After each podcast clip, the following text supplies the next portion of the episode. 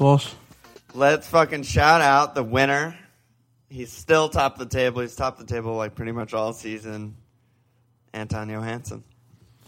Anton Johansson. We have a special fireside chat pod coming up. Maybe in a couple weeks we'll put it out with an interview with uh, 45th overall Anton. Yeah, let's do it like next week or something. Wow. Yeah, next week. Last pod of the season, really. Post mortem pod. Post mortem pod. We just, just fresh off the championship final. Captain everyone against Huddersfield Town next year. Yeah, they're not going to be good. They're not going to do it but if they have Danny Ward, for now. maybe he'll cost four million and be be our Pickford next year. Yeah, maybe. So finished up the season. How did it go for you? Yeah, I mean, I, f- I fucked it off. I I went rogue. Like I stopped. I don't know at what point in the season I kind of gave up. Probably when I was still like over 300k on like game week 30 or something. But so I took the 16 point hit in game week 37 for the doubles, and I went up, and then I continued with the madness and took an eight point hit in game week 38, trying to just like salvage any respectability, and it, so I ended up on a red arrow. But you know, it's like stupid. I didn't captain Kane because I wanted to captain a differential, but obviously, as I wrote in lineup lambs, like there was no one else really to captain, and shit like that. But you know, 160k, very unhappy with that final rank. Um, I think I could do a lot better if I fuck around less and follow the herd a little bit more and take less hits. But it was a fun season. How about you? Yeah, um, I finished up 16k for the for the second straight season. It was 16k last year. Really? Yeah, I I uh, it's like four or five hundred places higher than I finished than I was last year. Whoa, so that's weird. yeah, it's very strange. So overall, I don't know. I mean, pretty okay, I guess, on that. But I really don't feel too good if I'm outside the top 10k with the amount that you know we put into it. So hopefully, I can learn some lessons from this year and take it into next season and try and cement top 10k throughout the season and have a better year. Yeah, it's like I've been playing since 2012, but I'm having to like re like doing the pod is is making the game different. I play the game differently with the pod. I have to like midway through the season I can't just like fucking fuck off and finish 500k because I don't care anymore. so it's like Yeah. I need to buckle down and I think one thing that I texted you is just always remember that no matter how sexy a punt is, green arrow is always the most fun, best thing. Yeah, you always want the greens. That's it. I mean, like That's you can it. take your punts here and there, and they feel really good. But if you're just with the herd and just going up steadily every week, like that's the most fun shit. Yeah, green arrows is the reason why we play the game is to try and finish as high as possible. So Yeah, and even though your punt might get you know an assist or a goal, it doesn't mean that it's a better pick necessarily than the mainstream templatey type guys like Josh King. And that's the story of my season. I mean, there's so many weeks where I'd have a really good game week rank because I had a lot of differentials and they would come through. But then the next like two weeks or something like that, I would just get severely punished. And you- just guys that like neither of us owned all year, just like Hazard, Macaulay, Kyle Walker all come through and like our captain blanks. And that just means just massive red arrow, you know? Yeah, and just Um, really for no reason other than like our own loyalties and guys we just hate or love or we're just too emotional. Yeah, I think that's we definitely may be a little too emotional about it, but that's also part of the way to have fun. I think we could kind of toe the line, but I mean, I think good place to start off is just takeaways from the season because I think this is the first pot all year that I've actually like written stuff down for. Oh wow, I barely have anything written down. I can't wait to hear roll about it. role reversal. But Yeah. did did we have any questions about takeaways or Well, yeah, I just think get into it? Yeah, I mean, we got a lot of fan questions. Thank you for sending it in. I mean, thank you to all our fans all year. Love you guys. Um, but at Mr. Luke Benson on Twitter said, "You learn any big lessons this year about how you fundamentally approach the game?" So I think that's kind of what you're talking about. Yeah, I mean, it's funny because looking at my season and your season together, the time we started to really start getting reds and plummeting is the minute we started to take hits. The absolute for- second That's we the exact time when we started. I didn't take a hit up. until game week 14. And I was Yeah. sub 100k like almost that entire time, and then then I just dropped like a fucking stone.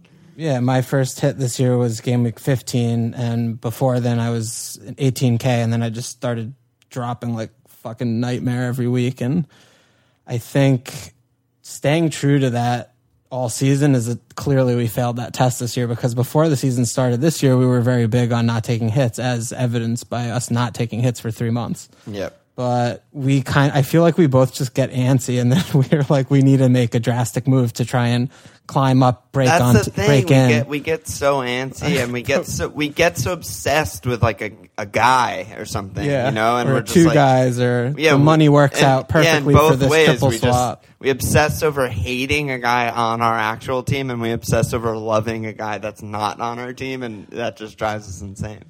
Yeah, I mean, we do it every year. I honestly like Every last year when we got rid of Mahrez early because we thought it was time and Yeah. just destroyed us. It's like and- game week nine or something. Yeah. he scored a goal like every other week. Yeah, and this year it's the same thing. I think we really need to be a lot more measured and tempered in our point hits and stay true. Because realistically, if it's game week 18 or 19 and we're in the like 20k region, like that's fantastic. And you don't need incredible. to do anything insane to you know to climb. You just need to stay the course. Stay the course, So- use your chips well. Yeah, exactly. Yeah, well, chips that's another category that we'll get to, but I think that's the that's been the number one takeaway for me this year has been how bad I started doing once I started taking hits.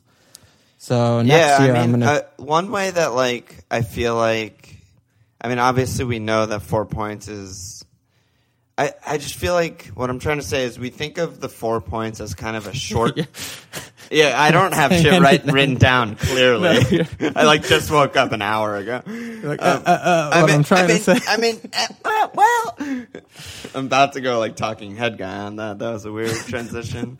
But like four points, we think of it as like a short term hit that we need to make up in one or two weeks, and that's a fine way to think about it. But when you look at the end of the season, what four points really means, it's like It's a lot of places. it's like ten thousand places for me at my rank.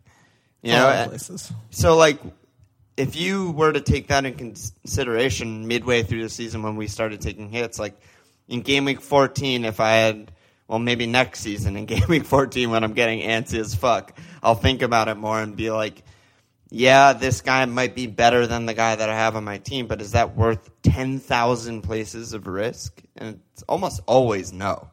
Yeah, unless if you're removing an injured zero player, that's a tough. That's thing. a we big, need, we big need to, difference.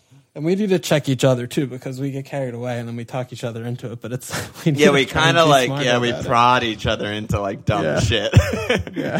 I'm like, oh, you love that guy. Um, all right, so yeah, I, mean that's the number one for me, and then I think maybe we could go into the chips because I think now that we've had two years of chips under our belt, I think it's very, very, very, very clear that they should not be dictating the way we play the game, and they should be just thought. They should be looked at as an afterthought because they are so invaluable when you look at the grand scheme of 38 game weeks and all of the wild. I mean, the main chips are the wild cards. Like those are the chips that matter. The bench. Those are the by the- far best chips. Wild yeah. I, I mean they're not even chips; they're just wild card. They're in a different camp for me. But the triple captain is, you know, if you hit it, great. Maybe you'll get an extra seventeen points or something, which is or significant. 700 points if you did it well this year. Yeah, but but you know, or you miss and you get an extra five points or six points or whatever. Like, either way, it's it's not a huge swing. I mean, playing consistently and smartly throughout the season is more important than hitting on your triple captain. Same thing with the bench boost. I mean, if you don't have good players on your bench when you bench boost, then you're probably not going to get a lot of points. I mean, I had I bench boosted this year into four points. It was a disaster. And I think saving the wild card for that second double game week worked out for me hugely because I flew the last, you know, four or five game weeks of the season. But I didn't come away much the good by using my bench boost and saving it until then. So I think next season I'm very strongly considering using the bench boost after my first wild card because after I use my first wild card is when I'm really planning my squad and I'm going to have like good fourth and fifth defenders and I'm going to have, you know, a decent I'm going to have a playing second goalkeeper and all that shit right, because I'm planning spending for all your money on the 11 for the double. yeah for the double and then having auxiliary pieces of shit. So I and like maybe I'm going to try and look at that window within the next three weeks after my wild my first wild card and usually between game week three and game week nine or something's when I usually play it and then see if I have some fixtures line up nicely and and maybe use it then.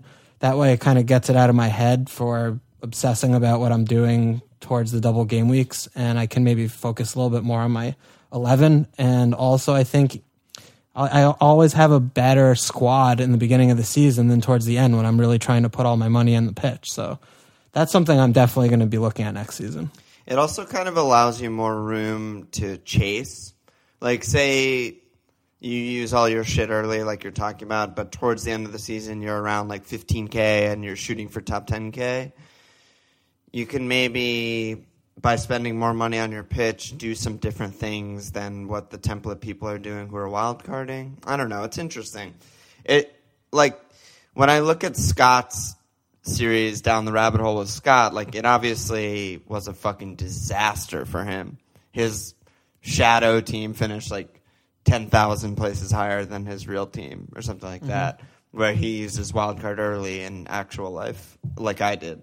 But what I took away, and I think I talked about this last pod or two pods ago, is that I do still think bench boost is best on Gaming 37, even though it didn't really work out that well this year, just because, as we always say, just getting two two dips, two bites of the apple, you have more chance of a return from a bench guy. But we have to focus on getting probably better bench guys next next year. Uh, yeah, but see, that's the issue is that you know you want to do it, but then I'm looking at it at the two weeks where if I'm going to compromise on my, you know, third midfielder and fourth midfielder or something to like spread the money around more, I want to have better players in Game Week 38 this year, you know, and I had a really good Game Week 38, and that was part because I had all this you money invested on my 11. Pitch. Yeah. Yeah. So I think it's there hard. are two ways to look at it like that, which is why I also feel like if I wasn't considering the bench boost at all, maybe I would have even picked a better team with my wild card, or maybe I would have used it, you know, in 34 instead, and I would have had been better off towards the end of the yeah, season well, than saving it for 36 to use it on 36. You know what I mean? Yeah, that kind count, of stuff. Counterintuitively to Scott's thing, and I again said this earlier in the season, but if I had to do my second half of the season over again, I would have wild carded in like game week 20 or something like that like that's when I was like really just for let's see, from game week 17 to game week 34, I changed 1,000 places. Yeah, that's, that's not great. I was just 220. I was just like 220 or above that whole period. And I was just like fucking saving my wild card, saving my wild card, bench boost, bench. You know, I would have used my wild card, the most powerful game changing thing that we have at our disposal, to change my team and hopefully change my trajectory upward and then probably still save my bench boost. But saving wildcard for end of the season, it just doesn't make that much sense. Unless, of course, you're flying and then you shouldn't even use wildcard anyway. But well, you know, it, it's both depends on your squad. Realistically, it also. depends on if everyone's you know, situation. but, and I'm not saying that this is the right way or this is the wrong way. That's an impossible thing to say, and that's naive. But I, what I'm saying is, I think flexibility is something I did, was not having at all this season which will segue into the next thing I want to talk about. But it's just the rigidity of like n- didn't even consider for a second that I was not going to do wildcard bench boost for the big double game week. And this year or for next season, I'm definitely going to be thinking more open mindedly just because the chips are not that powerful. The wild card is powerful, and maybe I would have been better off using my wild card a few weeks earlier than I did. Um, so I think that's just something I think. Yeah, I think it's good, good, to be flexible and know how powerful or not powerful they can be. And I, yeah. I mean, like much of fantasy, all fantasy sports, there's so much luck involved. Yeah, like I know if you luck. nailed your triple captain this year and got fucking eight goals from Kane or something, that's amazing. But like, you're not going to do that every year. Most no. times, you're not going to do that. You have to remember yeah. that. Yeah. So last thing I want to talk about is formation because Yeah, you're Uh, hitting all these fan questions. This is beautiful. Okay, because the formation I've never not played three four three since I've played fantasy in my career. This is my fourth season playing FPL, and I think that was my next to being such a nightmare and bench boost and taking hits was the other thing that fucked me is I think 352 this year really opened my eyes up to what advantages we have playing the game versus maybe the casual. When I'm looking at the player pool for the third striker, right, the budget striker guy, you know, under eight, this season you have a rotating bunch of, you know, maybe five guys that we're looking at. Defoe, who is really the only good guy, even though it was only for half the season. Austin had a little period. Deeney was always kind of in there. Rondon was in there, but all of these guys realistically are pretty bad. They're very, very bad. And FPL really has priced the players correctly now that everyone that's good is really in that premium bracket. So you have about 12 or so, 13 or so teams that you're looking at their striker, basically, because the top team strikers are all priced too highly. And all those teams are bad. And all their strikers are maybe not even the best attacking fantasy option on their team. And if everyone else in the game, for the most part, plays 3 4 3, you're dealing with the same limited player pool as everyone else for that spot. We're very intense and we're insane about every little stat and every little fucking thing. And when you look at kind of the midfielders in that mid priced or lower bracket and how many of them every season emerge to Every be better. season. Every season, it's Ramsey, then Mahrez, then King, and Zaha. Every se- every single season, they get priced up, and then there's a new batch of or a new wave that slips under the radar, and those are the players that Yep. kick on, and th- that's where we as hardcore FPL players make our money.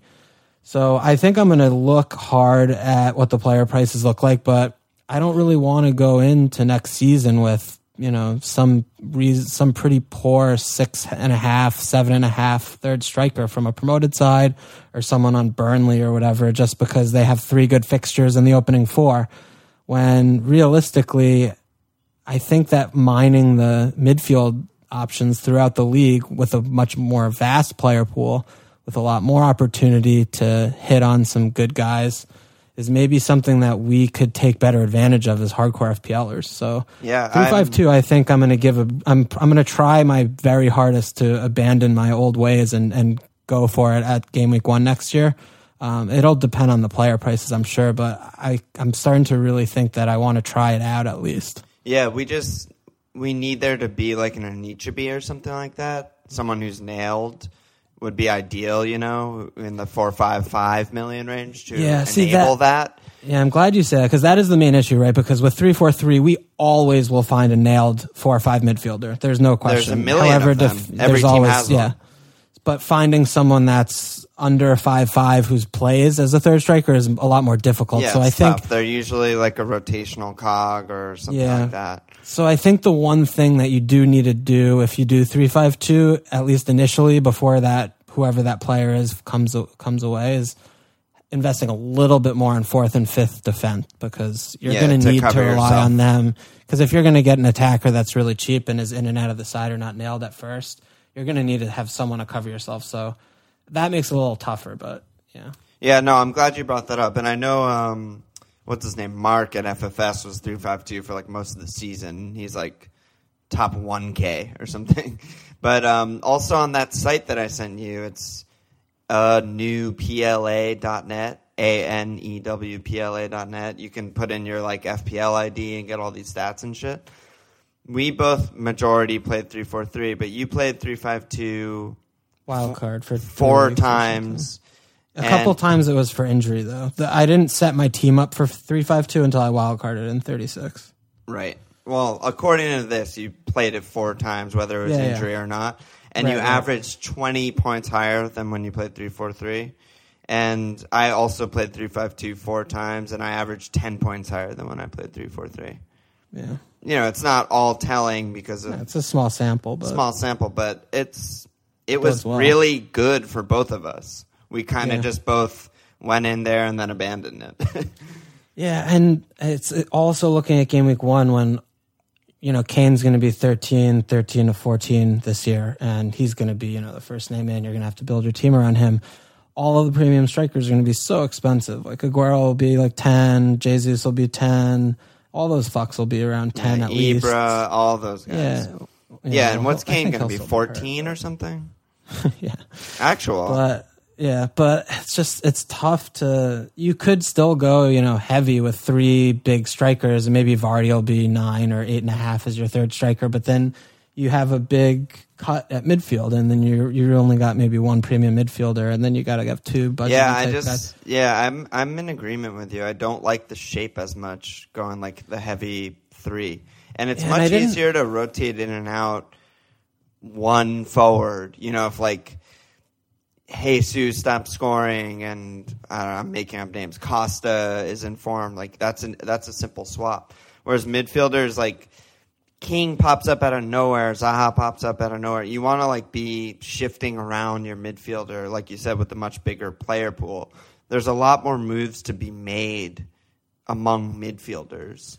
I mean, the amount of transfers I spent this year on my third striker slot and the amount of Dude. blanks I got out of my third striker slots out of control. Like I had my best third striker this season was Crouch, actual. Like he was Oh, the player that I far. remember when I got him and he fired for me for a few weeks. Yeah, that was the double best. digit. Yeah. Yeah, him, and then I had a little luck with Benteke late on, but by and large, I spent so many transfers. I got so many blanks out of that spot. And like you say, in years past, I always feel like they they maybe were mis, mispricing players, and maybe they were always kind of a backup who a backup on a top team striker who would come in because there was an injury ahead of him or something like that. Mm-hmm. Where we always had a couple of good options, but they're pricing the players a little more accurately, I think, making it a little more difficult for the strikers. And there's just a lack of quality in strikers for the lower sides. It's Yeah, we both is, we like, both had Chaz and he died. We both had Rashford, oh. Ev- I had everyone Ronda Rousey. season. You had Defoe for like what ten straight blanks. Yeah, he- you and Anton yeah. Johansson.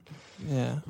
But I always, throughout the season, wanted midfielders that I didn't have. And on the opposite side of the spectrum, I never wanted any of the third strikers Yeah, that I was looking you at. just they're just like you're just throwing shit at the wall and hoping it sticks. Basically, when you're bringing in some fuck on like West Brom, when you're bringing in Ronda and Rousey.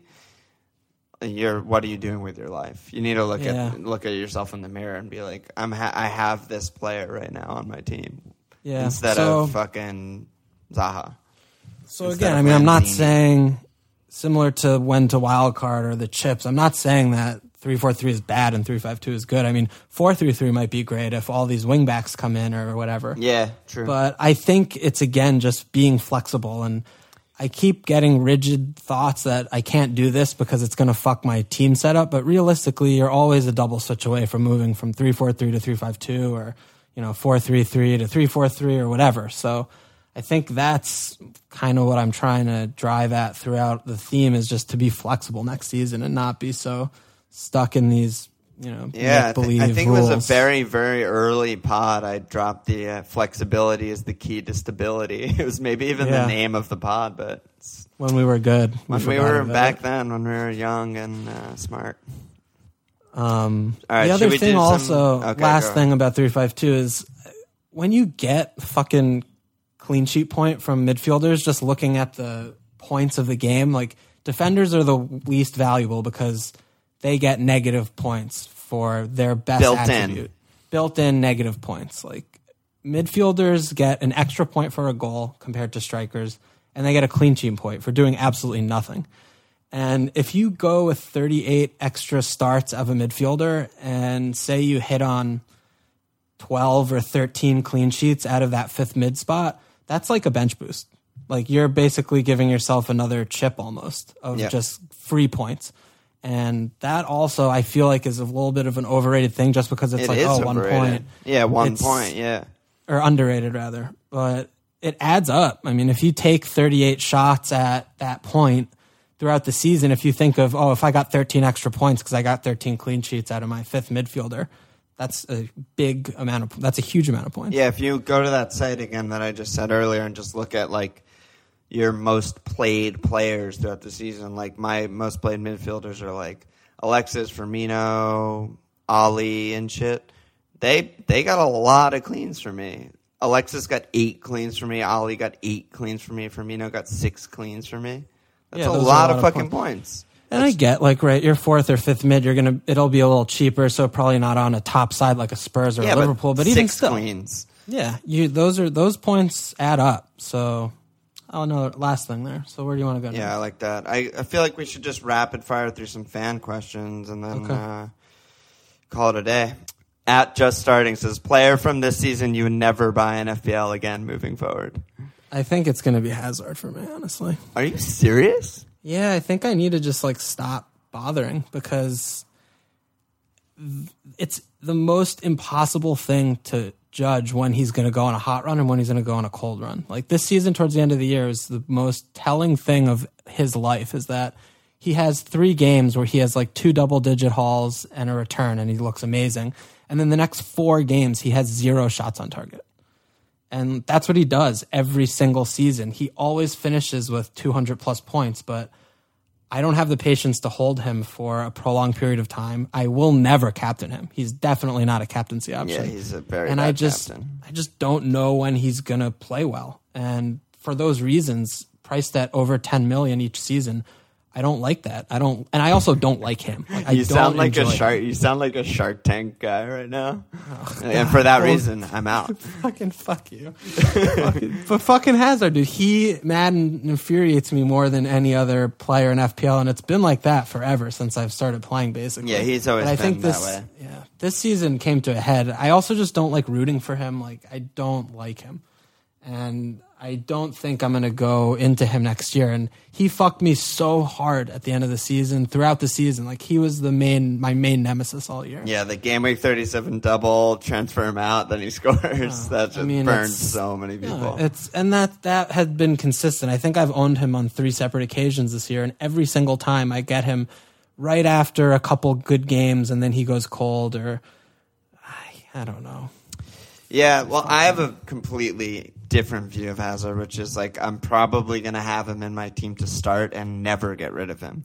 But that's Oh, off really? topic. To answer the question, my guy would probably be like Gaston Ramirez slash Red, Redmond. slash yeah Redmond Stounge and like Ben Mee or something like guys that were just I, Ben Mee got me two negative points this season.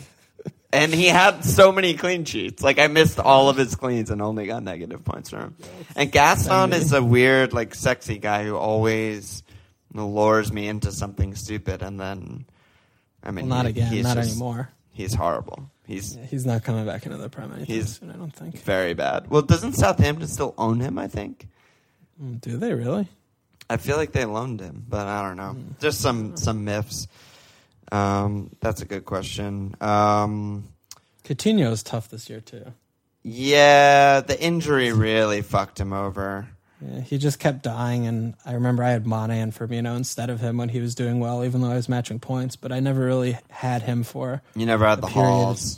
I mean, it was really, I guess, a very brief spell where he came into it between kind of game weeks. Like I'm looking at it, like game week five, game week six when he fired, and then he got injured game week thirteen. So it was really only about six or seven games, and then he didn't really pick it back up. He ended the season ended really the se- strong. Yeah, he did end the season really strong. You're right, from like game week thirty. But yeah, so, it seemed like I mean, been tough. Scott was tough this year. Scott was really shouting this out. Like when he came back off the injury, and everyone was like, "Ah, he doesn't really look good."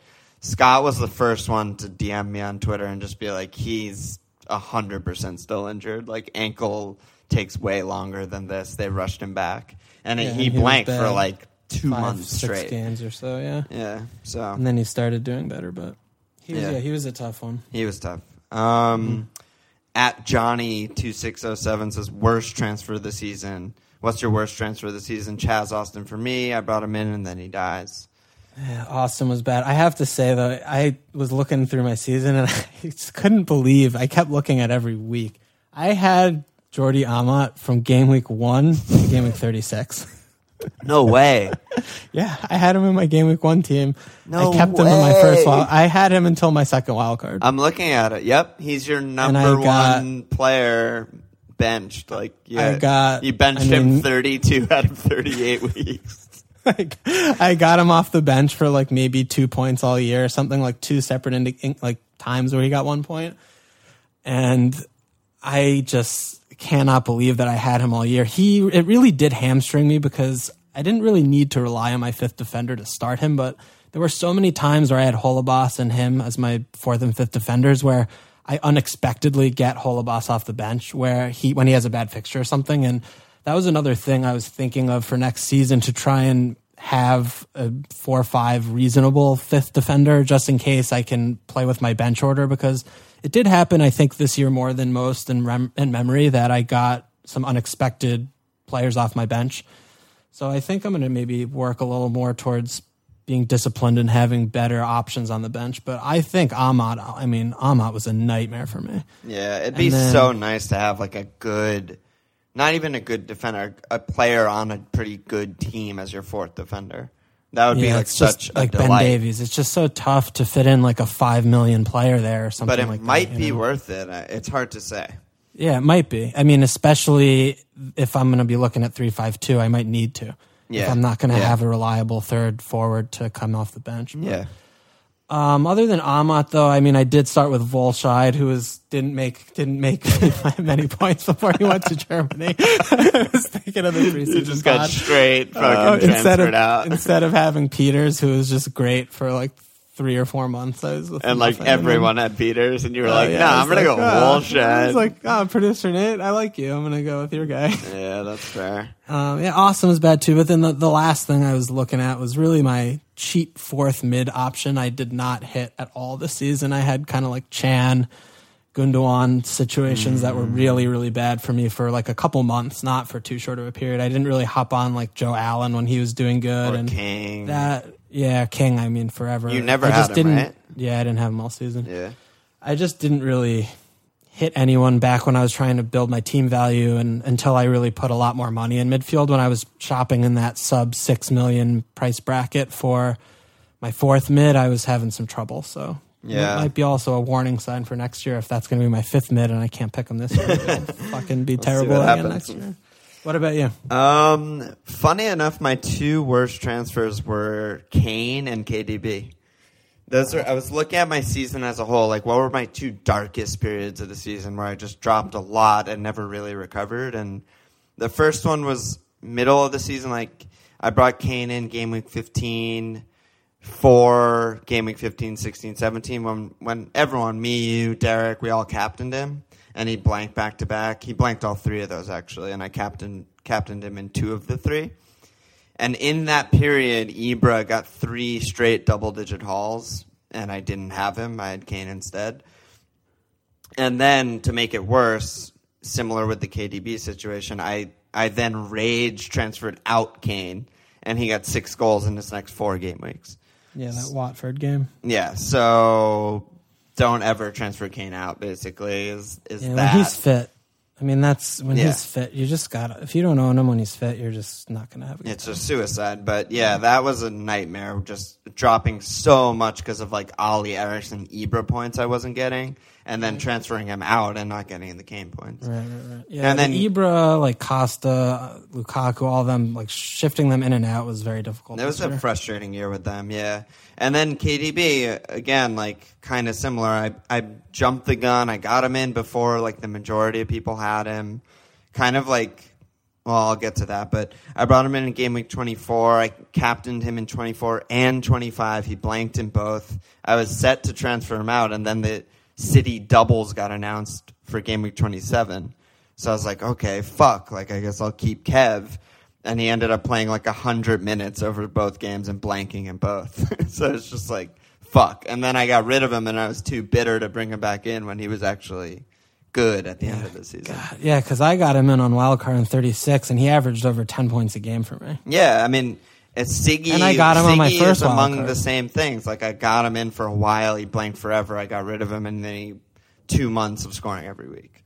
It was like that happened to me several times this year. But what I was going to say is like I feel like one of the blunders I made in both of those is it kind of like an American sports fantasy mistake where like I'm thinking that getting a guy before he's actually fit or before he hits any form is like a significant advantage as it would be in an American sport fantasy football or something, you know?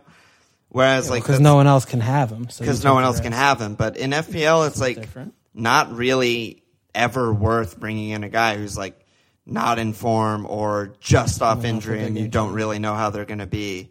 Because like absolute worst case scenario they get like a double digit haul and like when no one owns him. 1% of people own him yeah. And then you just bring him in. Yep. and so that was that was my takeaway from both of those scenarios because in both cases, Kane off injury and KDB when no one had him, I brought him in before anyone, and it did nothing for me, and then Yeah. ended up hurting me later. Yeah, that's a tough one, especially when you're playing in a premium bracket too. I mean, it's one thing if you're taking a risk on the fringe of your squad, but if you're getting someone like KDB when other people have, you know, the Alli and Hazard, of the world, like, Alexis, you yeah, have and I captained these guys too. yeah, yeah, it's so it's double. So it's like, yeah, I both of those periods, I just plummeted and just like pretty much ruined my season. Okay, that's Yeah. interesting. Yeah. that's a good takeaway though. Yeah, Why don't we finish up looking towards next season? I think that's enough dithering and whining about this year. Um, yeah, 'cause we've I talked, think you know we've talked a lot about. we've this. talked it to death. For uh, for all other questions you sent in and fans in general, yeah, it's been a great season. it's been a great season. I mean, Had a lot of enjoyment interacting with you guys through email, Twitter. Keep it up throughout the uh, as as the next season gets released in July and everything. Yeah, and we'll know, do more shit next season. We'll do. Yeah, we're gonna work on some stuff. merch, work on shit. There's going to be another fireside chat in like a week with Walsh and Anton Johansson, and uh, yeah, you're bad. All right, so next season, um, I know we don't have prices yet, but obviously already thinking kind of about who I'm looking at under the radar type picks. What do you maybe at goalie?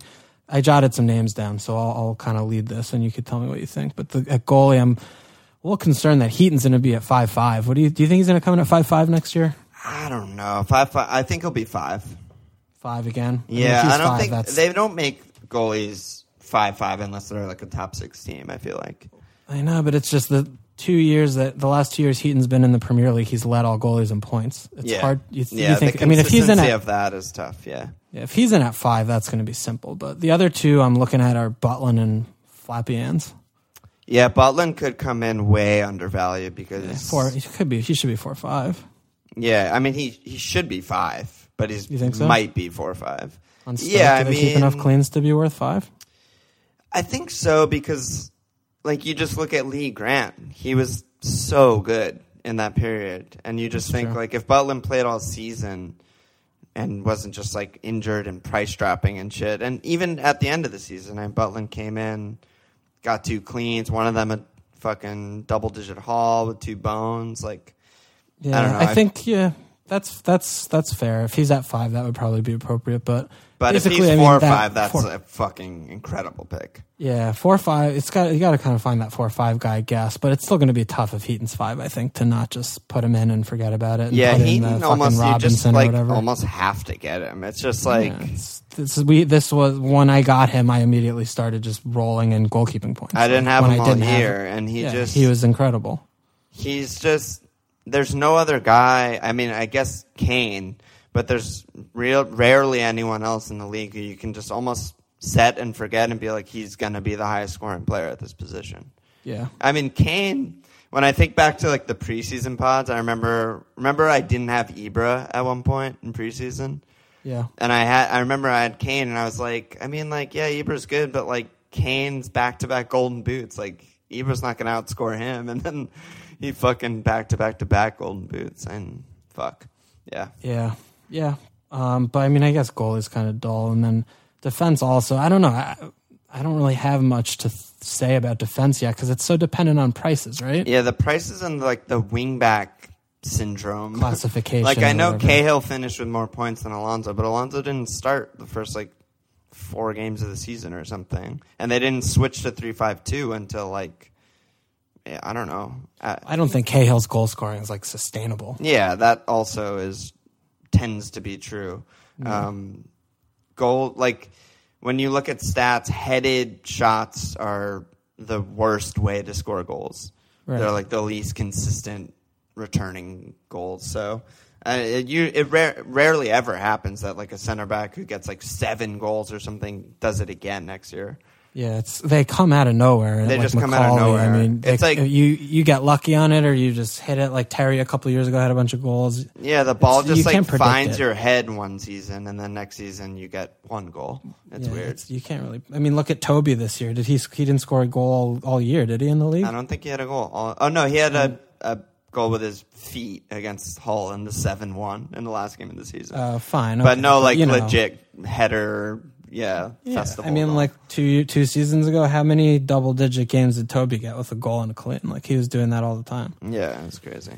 Um, but yeah, I think we'll have to see prices. But you know, someone like Trippier could be inter- Trippier, whatever the fuck you say his name, could be interesting. um, we'll have to see who people maybe buy. maybe like Coleman will sneak in because five five or something. Yeah, like five and being injured, or or VVD Van Fuck. Yeah, Um, yeah, we'll have to see. But midfield is where I I've got like t- guys I want. you've got guys that you like. Yeah. So I mean, first one is I, Paul. I think Paul priced right could be a really good option because his underlying stats were so good. So good. But will he ever be priced normally? I just he I mean, just he has should be this stigma 75. of like he's the most expensive player in the world on Manchester United. I I, don't, I feel he- like he'll never get priced fairly. he should be seven five this season.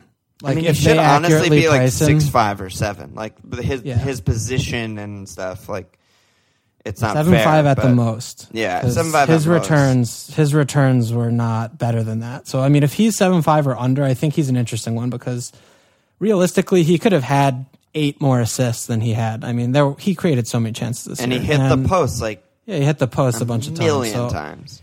I mean, the, again, these midfielders I'm, I got jotted down are players I'm expecting to come in a little bit under market because I don't need to write down like Eriksen and Alli because they're fucking great. They're and incredible, everyone and who's they're going to be ten. yeah, everyone is going to be 10. Like, we're just going to have to t- look at the fixtures, flip a coin, and hopefully we get lucky. But, um, so Paul's someone I'm definitely interested to see the price for him. Um, I think Arnautovic also is someone that could fly Yeah. even further under the radar. I mean, he was 7 5 this year, and he didn't really do it, even though he did have a few bright games. But I don't know if they're going to keep Hughes or not. But if he's at like seven or something, I yeah, think he, he, could, be, be he could be tasty. he could be a good one. I'm also very interested in Bolasie.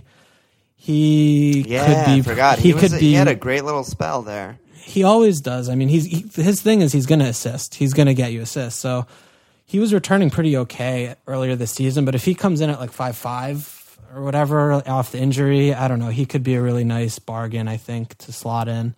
Um, got it. I think Siggy's also someone. When you look at every year, it's just is he really going to be priced over eight? Like if he's eight or something, I think that's just you're still in like gold territory because every single year that he's fit, he finishes up in the top five re- region of, Yeah, the of midfield points. pretty silly to be honest. Yeah. So even though he's not, you know, an explosive, sexy option, if if he ticks in just under that premium bracket, like at eight, that could be a nice, just kind of little point point flow. yeah, Um, yeah. yeah. And then Lanzini, I'm excited about next year. I think Yeah, I'm gotta- definitely excited gotta- about Lanzini. Yeah, because if he's going to be getting that free role number ten, and he's probably going to be on pens. Hopefully, they stop playing Mark Noble. Um, if he, what do you think he'll be more like at seven? Do you think he'll be over seven? I don't think he can be over seven. He had a pretty Okay. quiet year in West Ham, or had a really Maybe seven bad five. year. Sometimes they price those guys like this year. There were a lot of seven five price guys of guys who like were kind of these types of players. Yeah, it was kind of Um, unfair. Yeah, yeah, they were priced too highly, and then they priced themselves out of for a lot of us, Yeah, and then a lot no of them one- like no Arnautovic. had yeah. Yeah. yeah, they finished with some price drops, and no one had them. Um, I'm interested about Cazorla next year too. I think like I Always love. I think Santi. yeah, I mean I think in that three five two he could probably do some really nice things. he And, can do uh, nice things no matter the no matter formation, what. and he's on pens and everything. Like Yeah, Yeah, I mean they they he's always get six or so pens a year. I mean they're not going to have Alexis missing them anymore if he's on the pitch. So he could be a good one. And then the last guy I jotted down is Mahrez. I don't know what he's going to be priced at, but I don't know where he's going to be priced or what team if he's going to be, on. at, yeah, if he stays at Leicester and they keep Shakespeare and they kind of keep the majority of that side, the way that he finished up the season looked like yeah, you know last season, yeah. and he looked fucking good. I think he should probably max out at seven five based on how poor he was this year. Um, That could be could be a Mm-hmm. That could be one. a really good one. And I, He's on just- pens. just one guy to tack on is uh, Wijnaldum, who I know we texted Yeah. about a little bit. he took a really long time to bet in at Liverpool, and he wasn't starting, and he wasn't scoring or anything. But second half of the season, I mean, all of his goals are at home. he has Yeah, this weird fucking thing where he cannot possibly score away from home at Newcastle either.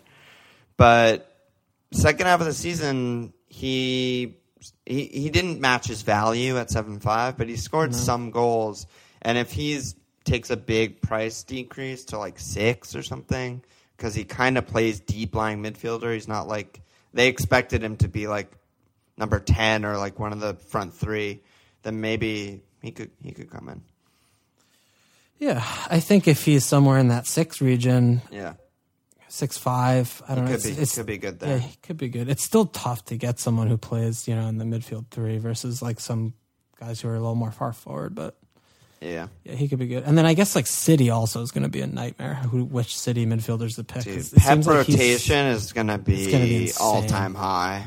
Yeah, it's going to be really difficult. So I don't know. We're going to have to have like an individual pod just for City when the game comes Yeah, out. Yeah, City's gonna be window brutal.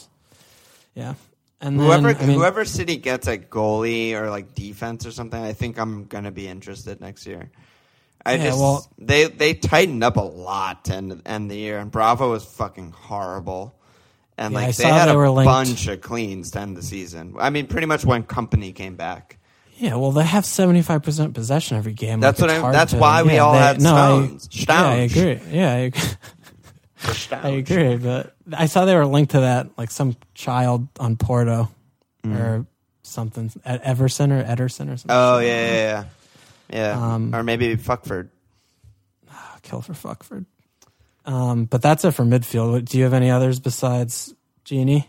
Mm, not many others that like you know. spring to mind, other than my shout for last week, which was Stanislas. Yeah, Stan. I mean, Stan underratedly still great points per minute this year. He had an though he fell out of incredible year, and he finished Yeah, the, finished the year with three straight games with a goal. He I just wonder. he that weird period where he like got benched, and then we found out he was injured, and he missed two months. It was like something shady was happening, but he was really good right before that, and then he was really good after that. Yeah, I wonder if they when they brought him back, he was still injured because he always seems like one of their better players when he plays, but he was on the bench and shit. Like he wasn't starting. I don't know. He just had like if you look at his game log, it's crazy. It's like game week six through eight, he had goals and assists, then Hall two goals, two assists, then dead. And then like game weeks nineteen through twenty one, he had two assists and a goal, and then ended the season with three straight goals. Yeah, he's good. He's good. I mean, Bournemouth are weird because they're affordable, but they're gonna score like the seventh most amount of goals in the league, sixth or yeah, seventh. Def- yeah, Defoe next year. I don't know. Defoe might be good again. Defoe might be really good. Yeah, He'll be on pens. that there goes our three five two. Yeah, right. Um, on to strike. I mean, the only two other names I jotted down that I think will be cheap and maybe and I, I like Dwight Gayle. You know, I always have liked Dwight Yeah, Gayle. Gal could be good. I And wonder then- if they'll like buy because Newcastle's a big team. Yeah, they should buy. They should be able to buy. And I mean, if they they need someone for Gayle to play with.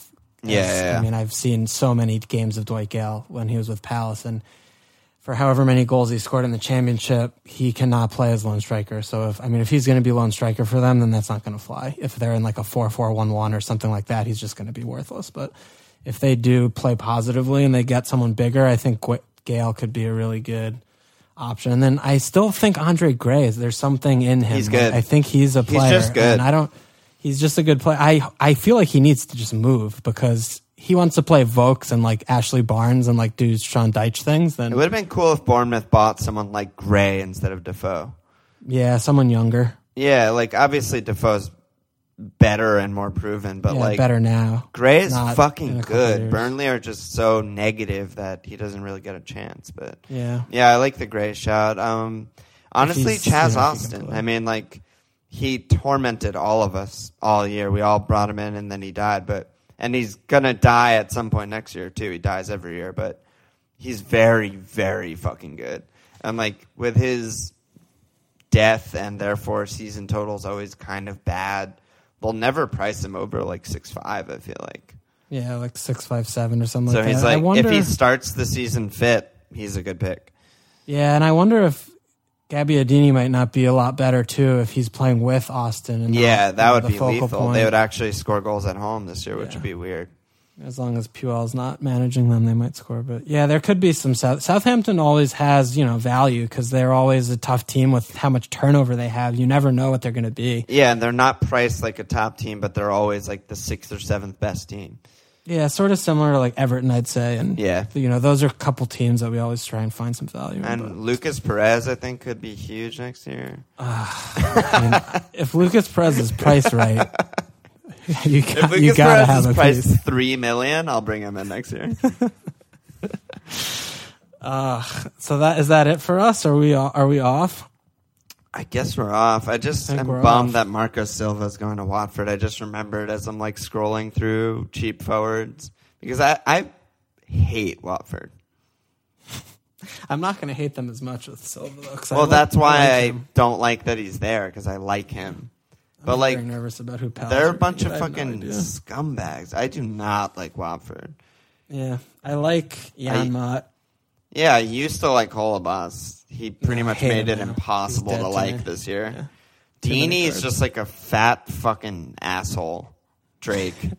he is. He's like a piece of shit. I like Niang, but he won't I be love there next year. No, Niang. My favorite player on Watford, Okaka. Ah, Stefano the Ledge. Stefano, get him. Yeah. He's like a good Vokes. Give me Okaka at four or five next year. and Give me there's my Okaka on 350 West. Brom, and he'll score 11 goals. Yeah, if he was playing in the position of Rondon all season and Yeah. getting the kind of chances that he did, Yeah. Okaka. Um, so the game comes out July. What are we gonna do? Do you want to do one in July and go over pl- prices and shit? Yeah, I think we'll is have that to. when we're gonna I be? mean, is that when we're resurfacing? Yeah, I think we'll resurface mid July with a bunch of preseason pods, like maybe some fireside chats with some promoted teams, and Okay. we'll maybe get some producer Nate, some guest Jason, some Derek. Um, but yeah, I mean that's it. Other than the fireside chat in a week from now, that's it for a little bit. Our Yeah, first we'll ever off. break, basically. Yeah, we'll be off for June for sure. Um, and let us know if you guys have any interesting suggestions for what you want us to do for preseason pods. We're all ears because Oh yeah, definitely. every you know this was our second season done this year and we're always trying to mix things up and improve the show and make the content more engaging or more helpful for you guys so if there's something you want to know about or if you kind of think of a unique take on how we might be able to do some intros for the season just hit us up on email or twitter or whatever we'd love to love to hear some ideas Love to. And maybe we'll maybe we'll get a little Ari remixing his own theme music. Do some new theme music next year. oh could do new theme music could could freshen it up I'm getting excited at that idea. Yeah, could be good. um, but yeah, thanks for a great second season. All you guys who've been tuning in, we've loved potting, loved the interactions with you guys, and we uh, hope the off season finds you well. And we'll be here, and we'll we'll see you season next season. See you there. Check us out. FMLPL.com. Follow on Twitter at FMLPL. Email us FMLPL at gmail.com. Like on Facebook, right iTunes.